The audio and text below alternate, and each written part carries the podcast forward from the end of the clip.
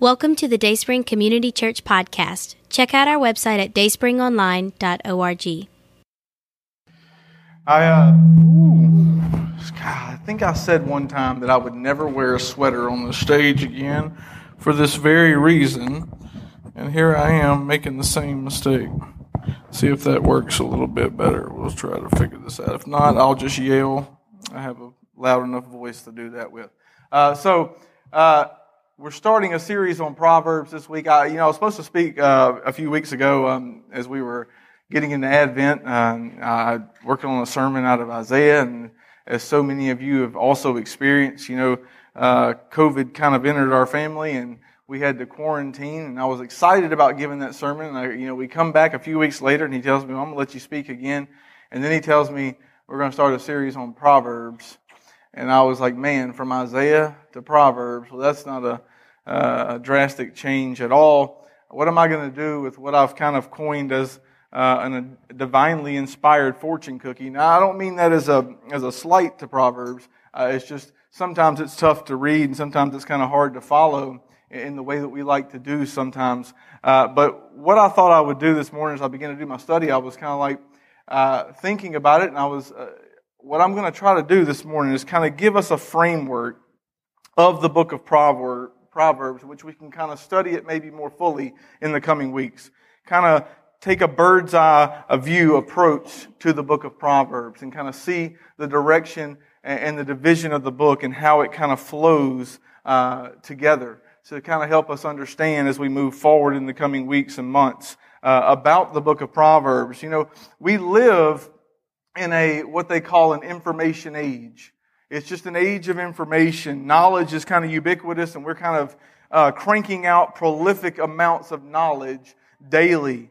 I read an article uh, a while back on this very subject and it said that prior to 2003, mankind had a sum total of five exabytes of content. Now, if you're computer illiterate like I am, that means nothing to you. Let me try to help just a little bit. And it says an exabyte is a billion gigabytes.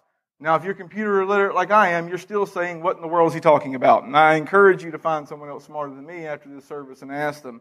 But an exabyte is a billion gigabytes. So five exabytes of content from the beginning of humanity to 2003. Today it's estimated that we generate this amount in content measured in days. And at the time, Google CEO, his name was Eric Schmidt, said this. He said, between the birth of the world in 2003, five exabytes of information have been kind of collected. We now create five exabytes every two days. We're in informational overload. So many of us, it doesn't, you can be anywhere and get anything you want anywhere, anytime, just with the swipe of your finger. It's an instant gratification type world where all the information is at our fingertips. But information is not the same as wisdom. Information is not the same as wisdom. You can have a lot of knowledge, but not have the equivalent amount of wisdom to know what to do with all that knowledge. This is part of the problem I think we have in the church today. Learning is not the same thing as living. Learning isn't the same thing as living. You might have a lot of money, but if you don't have wisdom, you will lose it. You might have fame. You may have a platform. But if, if you don't have wisdom, it will be your ruin. You might have a long life, but without wisdom, what actually is it worth? What is it worth if you don't have wisdom? In fact, when it comes to knowledge and wisdom, without God, you have nothing. When it comes to knowledge and wisdom, if you don't have God in the center of your life, you have nothing. The Bible talks about those who always are learning and never coming to the knowledge of truth. So having knowledge is important, but it's not if you don't intimately unite that with wisdom. It's all more important. And this book has this type of wisdom as the grand theme. And I hope by now that as you've read through your Bible and studied it uh, intentionally and intensely, you understand that it's very practical. It has the depth of doctrinal teaching, the heights of prophecy that can exhilarate even the most bored of us all. Great depth, great height. But more than that, it's intensely practical for our daily life. Proverbs may be the most practical book of all. Yet I think it's kind of odd that it seems to be the most, uh, the least applied. It may be the most practical, practical, but it seems to be the least applied of all the books. Proverbs, it follows Psalms in the Old Testament. In Psalms, if it teaches us how to be alone with God, to relate to Him, Proverbs teaches us how to relate to each other. If Psalms does that, then Proverbs teaches us how we can relate to each other. If Psalm teaches us how to get alone with God on our knees, then Proverbs teaches us how to stand on our feet and walk through life how to navigate the pathways of life that we so often find ourselves on. Some of them are rough, some of them are smooth. If Psalm teaches us how to praise God in private, Proverbs teaches us how to take our relationship with God into the public square. How to take that praise and that admiration and that love for God and live it out in, in the world where the world can see. But to do that, we need wisdom. It's 31 chapters in the book of Proverbs, and I find that interesting because the longest month we have is 31 days. I love its division. That's why some of us, uh, we make it a point to read a Proverbs every day. A chapter of Proverbs every day for every day of the month. If you don't do that, I encourage you to start doing that. Start with the date of today and read a chapter in the Proverbs. Proverbs is the third book of the poetic books. There's five books Job, Psalms, Proverbs, Ecclesiastes, and Song of Solomon or Song of Songs. But it seems to be one of the first books penned solely by Solomon, or most, if not solely. Solomon, he was a prolific writer in the Proverbs as well as songs. He wrote almost 3,000 Proverbs, not all of which are in the book here, but we think probably most of his important ones are and he wrote over a thousand songs. Proverbs in our English word, it comes from a Latin word, proverbum, a proverbium. The Latin word is really telling. It's a telling word because it comes from two words stuck together. Pro and verbum. Pro meaning for or instead of or on behalf of. And the second word, verbum or verbium, meaning words. So literally, Instead of words, Proverbs is a few words instead of a lot of words. You could call it an adage or an epigram or an axiom or a saying. The famous Spanish writer Cervantes, he said this. He says, it's a short saying based on long experience. I love that.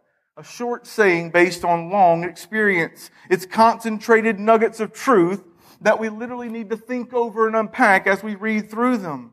And every culture has them, even our own. And you know some of these. Nothing ventured, nothing gained.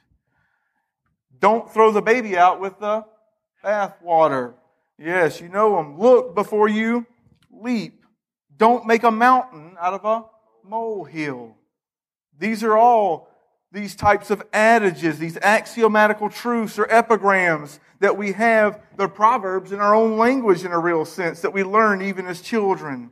But what makes the book of Proverbs different from all of these common adages of our own language is simple. It's called inspiration. It's called inspiration. This isn't just good advice. This is God's advice. It's not just good advice. This is God's advice. It's inspired by God, and thus this book of Proverbs is Holy Scripture. It isn't just the most optimal way to live, it is the only way to truly live. If you want to truly live in your life, these things have to be applied to our daily lives. There are people in this book that I guarantee as we begin to study it and as Dr. Frieden begins to unpack it, that you're going to recognize, like the scoffer. You probably know one, two, or twenty of them in your life today. A friend is mentioned. Uh, it's described in the book. A wise man, a fool is described in the book of Proverbs, and a sluggard. So, what I want to do, I want to take a few minutes and I kind of want to show you the consecutive way I see the book is divided into. And hopefully, like I said a few minutes ago, give us a framework to kind of work within in our study of Proverbs in the coming Sundays. See, I see this book divided in three ways into principles, proverbs, and precepts. Chapters 1 through 9, there seems to be principles from Solomon chiefly to the young or even to his own son. The words my son appear 10 times in these chapters. The next, the next sections of Proverbs, chapters 10 through 24, they seem to compare the righteous person to the wicked. These are proverbs of Solomon. And then there are precepts by Solomon in chapters 25 through 29. They're by Solomon. They don't seem to be compiled by Solomon. It seems to tell us in chapter 29 that King Hezekiah compiled some of Solomon's writings. So these are precepts by Solomon. So we have principles from Solomon, proverbs of Solomon, and precepts by Solomon composed by Hezekiah. This last section is a proverb that says by Agur and Lemuel. And I'll let Dr. Friedman explain how that can still relate to who Solomon is. But Proverbs is a very practical book. But I will say this it needs to be read like all of Scripture usually goes. The connectivity of Scripture is so beautiful. It literally needs to be read in light of the other books of wisdom. See, Proverbs was written on the premise that if you live your life righteous, blessing comes. If you live your life unrighteous, curse. There's going to be turmoil and destruction. But I guarantee that some of you, even right now, you know someone who lives an unrighteous life and it seems like they have everything the world can offer.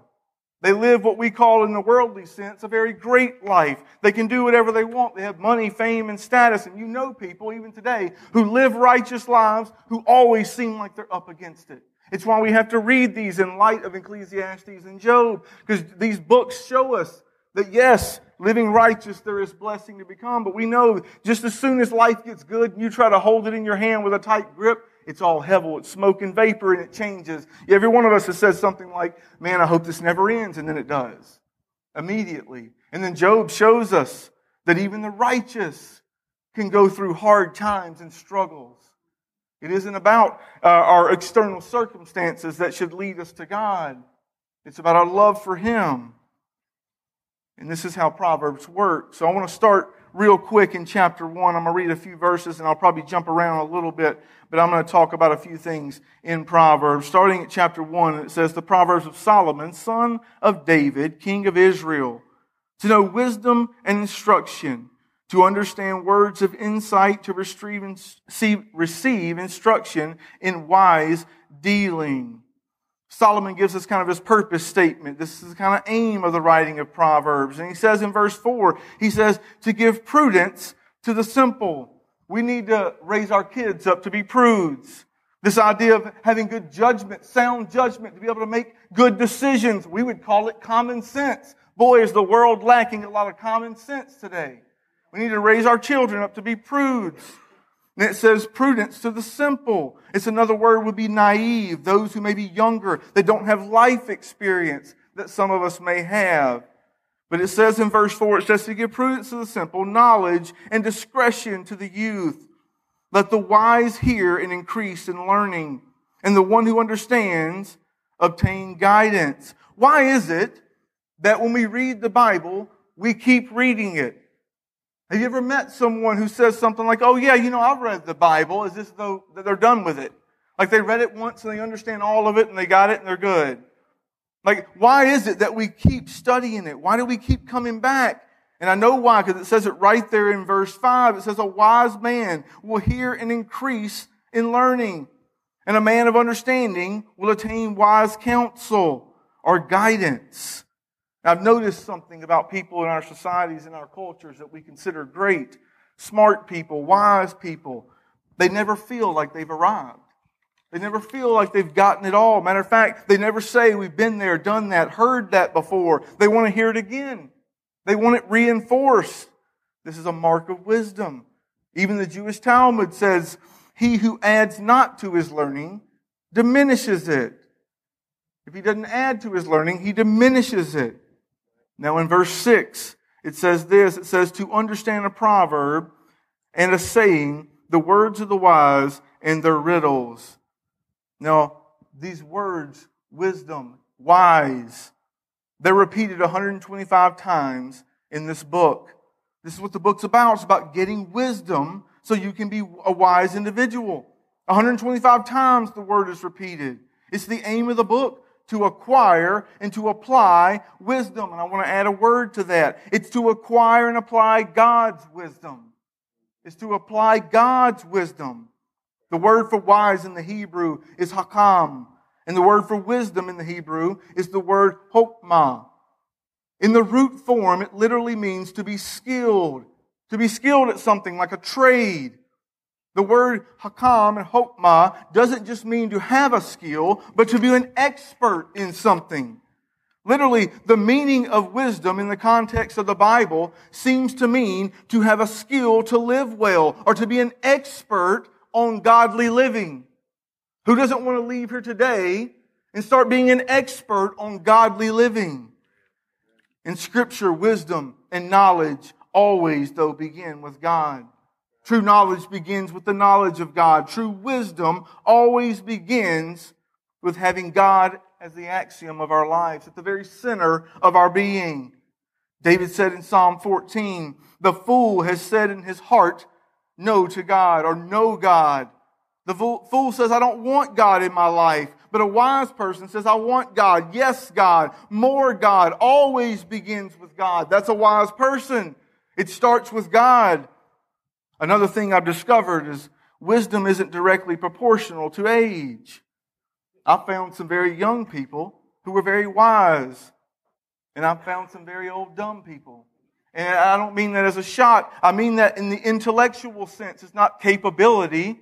It's the fact that they don't live with wisdom. They may have a lot of knowledge, but they don't know how to apply it to their lives. So wisdom isn't proportional to age. Someone once said, in the church, uh, in the church of God, there are children who are 70 years old, yes, little children, displaying all the affirmities of declining years. And yet, on the other hand, there are fathers in the church of God, wise, stable, and instructed, who are comparatively young.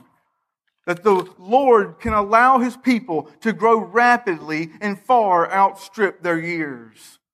So in godly wisdom, it's less about age and more about love and devotion. It's less about the number and more about the love and devotion we have for God. So, real quick, I want to take a, a bird's eye view of Proverbs and just point out a few mountaintops that I've seen across the landscape of Proverbs as I've studied it. And the first mountain I want to call heart and mind. It's the foundational core of who we are. It comes from, it directs your worldview. It directs your actions and your thoughts. The second mountain peak I want to look at is called motivation. Some of us have it and some of us don't. After that, after mind and motivation comes mouth, what you say and how you use it. And the last one I'll look at is called mistake. But let's look at the first one briefly. There are multiple things that Proverbs addresses, and I can't address them all right here. But four, the things that I've pointed out, the first one I've mentioned of heart and mind, and let me get a little broader with that term. It's let me widen it for you a bit. There, it's the fear of God versus the fear of man. How relevant is that today? The fear of God versus the fear of man. If we fear the Lord, you don't have to fear men. When we don't truly live under the fear of God, we live in fear of everyone and everything else. That might be something that some of us are going through right now. Maybe we need to understand, do we fear the Lord the way we should? One of the great secrets of Proverbs is the fear of the Lord.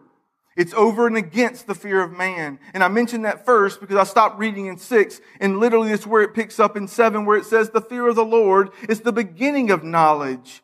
Fools despise wisdom and instruction. The fear of the Lord is the beginning of knowledge. Solomon begins where every one of us ought to begin. It kind of gives us a grid in our mind for keeping our heart and mind uh, safe in the rest of our life, to keeping it oriented correctly the rest of our life. This grid called the fear of the Lord. It's a grid of the fear of the Lord, and it says it's the beginning of knowledge. In 910, he says it's the beginning of wisdom. The word beginning means the most important part, the uppermost part. The most important aspect of knowledge and wisdom is fearing God. To fear the Lord. 18 references of fearing the Lord is in this book of Proverbs alone and another 50 something times in the Bible throughout. But what does it mean? I'm going to tell you what it doesn't mean. It doesn't mean you have a superstitious dread of God. That you always see God in heaven wearing a frown, ready to pounce on you at every mistake you make. Because if you do, you're going to live in morbid, morbid fear every day of your life. That's not who God is. That's not His character. It's a word that means to revere or to respect. In the Hebrew, it's two words, Yarat Yahweh. To see the fear of the Lord as a reverential awe. that produces humble submission to a loving God. It's a reverential awe that should produce humble submission to our loving God. It is based on relationship, not repercussion. Let me repeat that. It's based on relationship, not repercussion.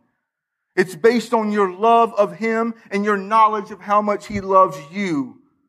It's not based on the fact that you think He's going to beat you up every time you step out of line. It's relationship, not repercussion. You're so in awe of God, you don't want to displease Him. But what will this fear of the Lord do for you? And I think it's a couple of things I want to point out real quick out of Proverbs. And the first one is it's going to keep you from evil. If you need a guardian in your life, you need some sort of governor, like on a car, that keeps you from revving up too high or going off the tracks, you need the fear of God in your life. The fear of the Lord will keep you from evil. Proverbs 16, 6 says, the fear of the Lord, it, it, one is, uh, by the fear of the Lord, one departs from evil. What can keep us from doing certain things is a healthy fear of the Lord a reverential awe that produces humble submission to a loving God.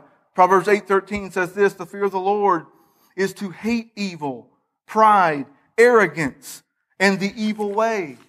The fear of the Lord allows us to hate these things that God hates. An example of this, I thought about it was in Genesis.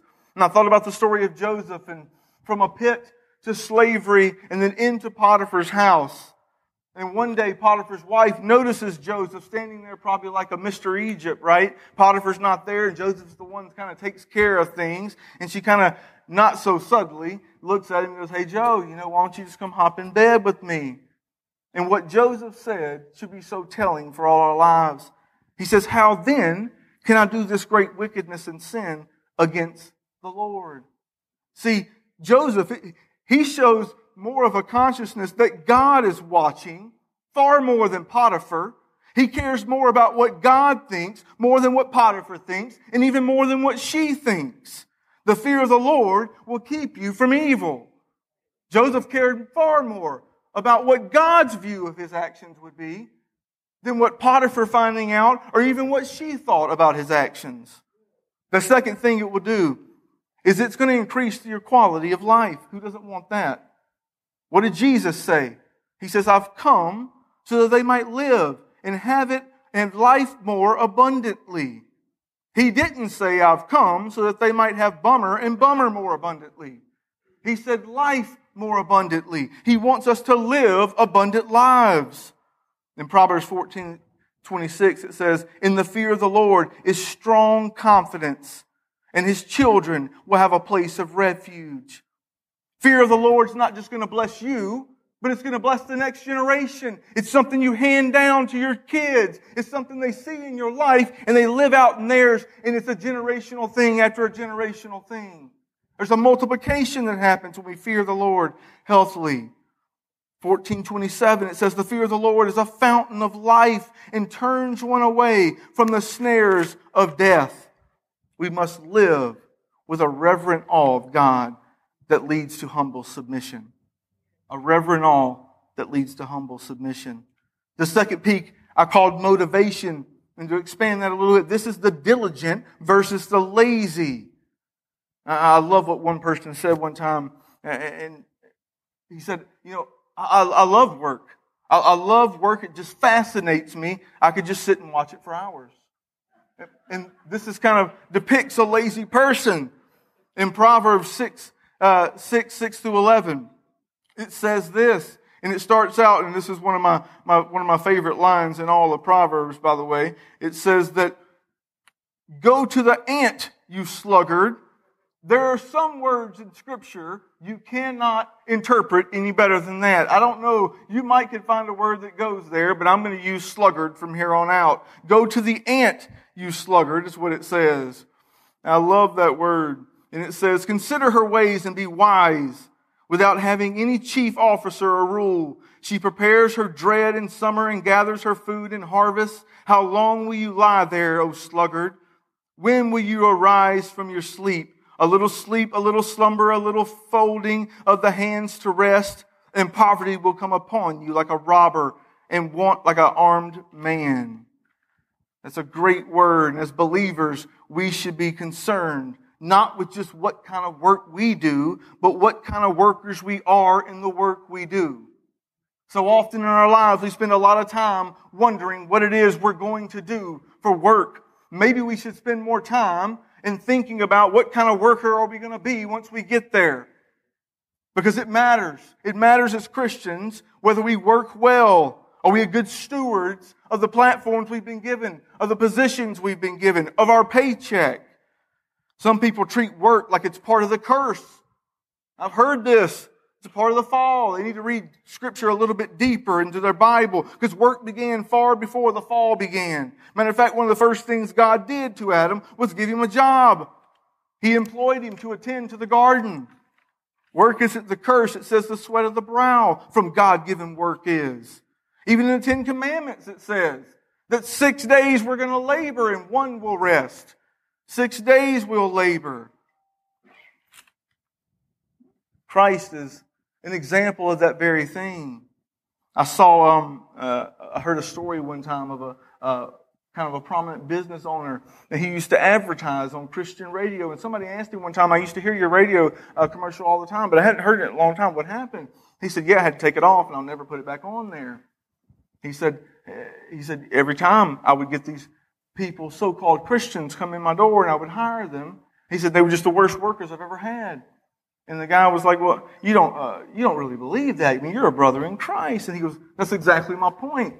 He says they, that everything they did was like, "Oh, brother, take it easy on me. Oh, brother, I need a break." They tried to use the bro card to do the no work thing. And he, what he says is, "I'd rather just hire a pagan with a good work ethic." That's something we need to change as Christians. It's not just about what you do, but you better be doing it well. You better be doing it to the best of your ability. If you're going to reflect Christ in your life, it's every aspect of your life, and you better be a good steward of your paycheck. We need a good work ethic. We have to change that. So as we compare the lazy and the, or the sluggard to the diligent, I want to point out two things. A lazy person, a sluggard, they never finish things. Proverbs 12, 27 says the lazy man doesn't, does not roast what he took in hunting. He has all the motivation to get up early and tell you this. That takes a lot to go out into the woods and let his feet turn to a block of ice and sit there and be cold to kill the thing, but he doesn't have enough energy to finish the job and cook what he's killed.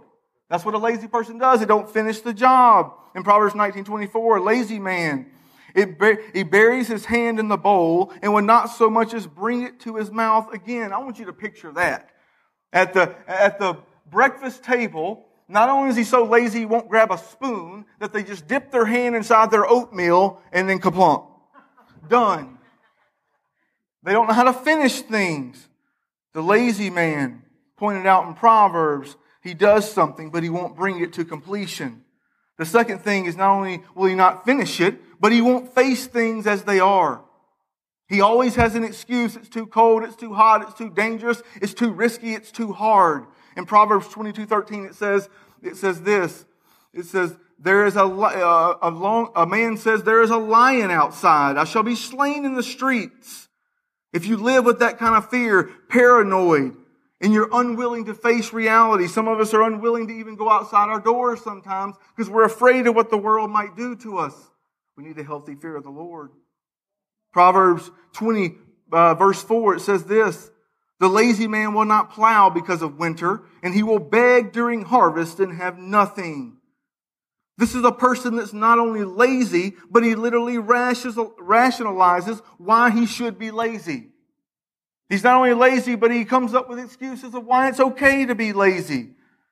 A lazy person like that it's a little bit like a kid I heard one time when he says, I get up every morning and I do my exercises. As soon as I wake up, I get up and it's up, down, up, down, up, down, up, down. And I do that for three minutes. And then I say, okay, it's time for the other eyelid. Up, down, up, down, up, down, up, down. I do that for three minutes. That's the lazy person. Compare the sluggard to someone someone who always has an excuse. They don't finish the job. They're unwilling to do what's needed to be done to the great violin maker Stradivarius, Antonius Stradivarius. Why do people love his instruments so much? Sometimes violin players have paid over a million dollars for some of his instruments. And it's, it's because of this. He lived with the idea that music was a gift from God. And that if he didn't make the most, the most beautiful instruments, the best instruments, people would be deprived of God's music. So he put all his energy and his effort into learning about wood and resonance, shaving here, shaving there, so that the instrument would play the very best of God's music to the world. Is that, how about that for motivation for you today? We need a little motivation in our Christian life.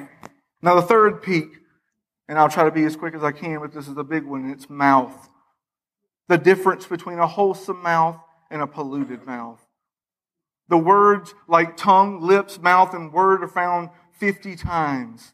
What you do with your mouth. And in Proverbs 6.16, it talks about six things that the Lord hates. And a little side note, if you ever want to know what God's will for your life might be, maybe start here.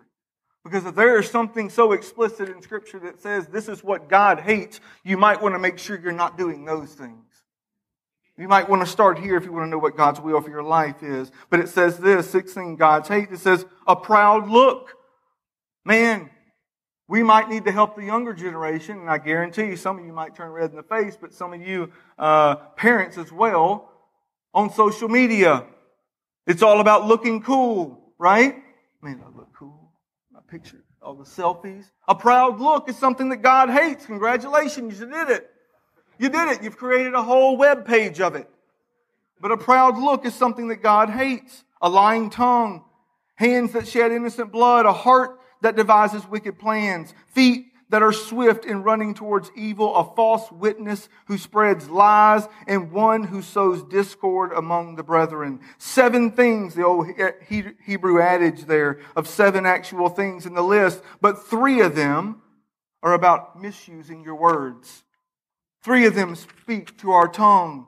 In Proverbs 25 11, it says that words fitly spoken are like apples of gold in a setting of silver. As Christians, we need to expand our vocabulary. We need to be willing to think deeply about the gospel and articulate it. Language is important. We've been studying, we've been talking to the youth as uh, throughout holidays and and COVID restrictions and all these different things. We've been talking a little bit about other worldviews and ideologies, and we just got finished kind of talking about postmodernism.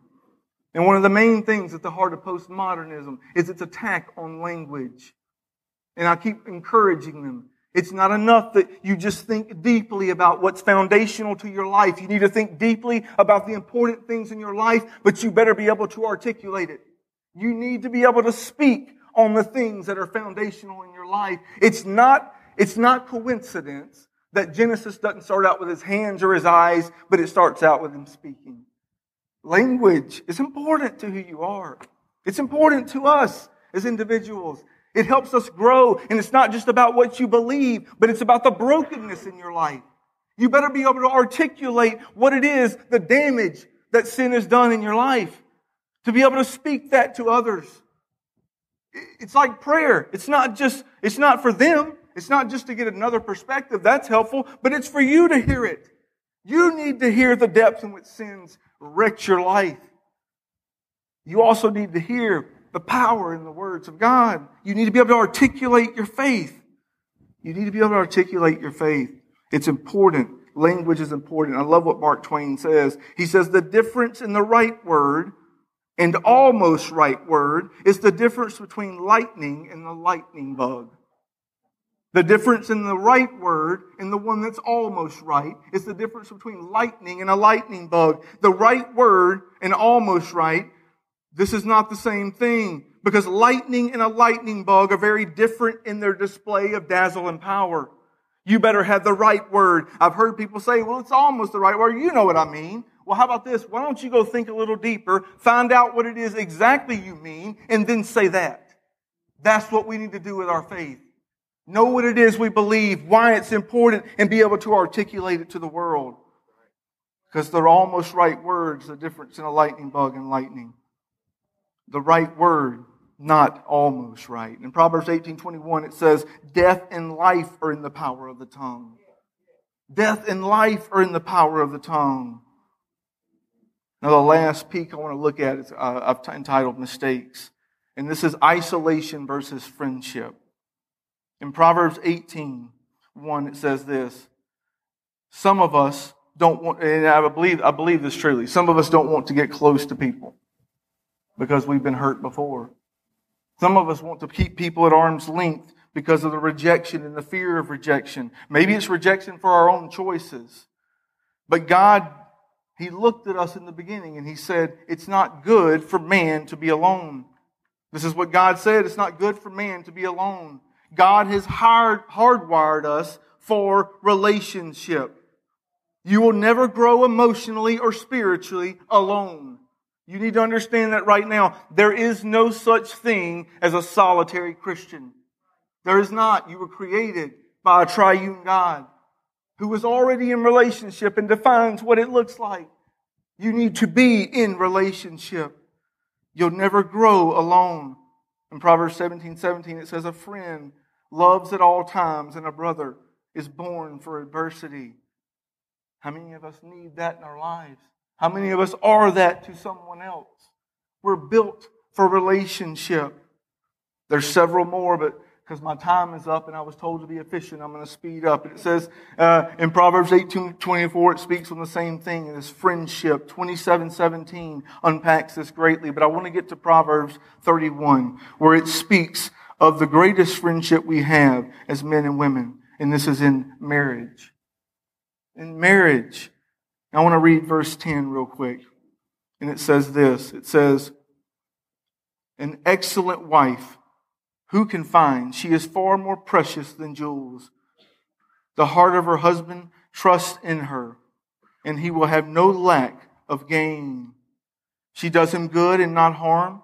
In all the days of her life, she seeks wool and flax and works with the willing of her hand. She's diligent in her work, not lazy. She is like the ships of the merchant. She brings her food from afar. She rises while it is yet night and provides food for her household and portions for her maidens. She considers the field and buys it with the fruit of her hands. She plants the vineyard. She dresses herself with strength and makes her arms strong. She perceives that her merchandise is profitable. Her lamp does not go out at night. She puts her hands on the distaff and her hands hold the spindle. She opens her hand to the poor and reaches out her hands to the needy. I think you get the point. The greatest, the greatest picture we have of who God is is in our family unit. And it starts with man and woman. It starts with this compatible opposite that God placed in a garden for men. Someone who, who made of the same substance, has the same life force in us, but is not us. They're compatible with us in every way. We need this in our life. We're built for it. Or we were hardwired to love people. God has called us to love people. As we go through the book of Proverbs, keep these things in mind. As you go through your ne- the rest of this day, as you wake up tomorrow, keep in mind the fact that we need a healthy fear of God. A healthy fear of God can lead you to motivation to do the work God's called you to do, but also do it well. A healthy fear of God can guard you from the evils that the tongue can bring about and use it for good to lift people up, to bring Christ into people's lives. And a healthy fear of God can draw you into relationship, not just with Him, but with others around you. It can redeem some of the brokenness in our relationships that we have. But I want to leave you with one warning as I close. Solomon was the wisest man alive. God gave him all the wisdom in the world. He departed from it. It starts well for Solomon, but ends poorly. He didn't even heed his own advice.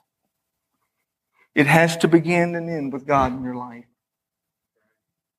All the wisdom, all the knowledge, all the physical pleasures of this world mean nothing if He's not at the center of your heart. He's the guiding force behind our wisdom. He's the guiding force behind our actions. Fear God. Live with motivation, with diligence. Understand that relationships are key and that language is at the center of who we are. Let's pray. Father, Son, and Holy Spirit, God, thank you so much for being a God who, who loves us enough to die for us.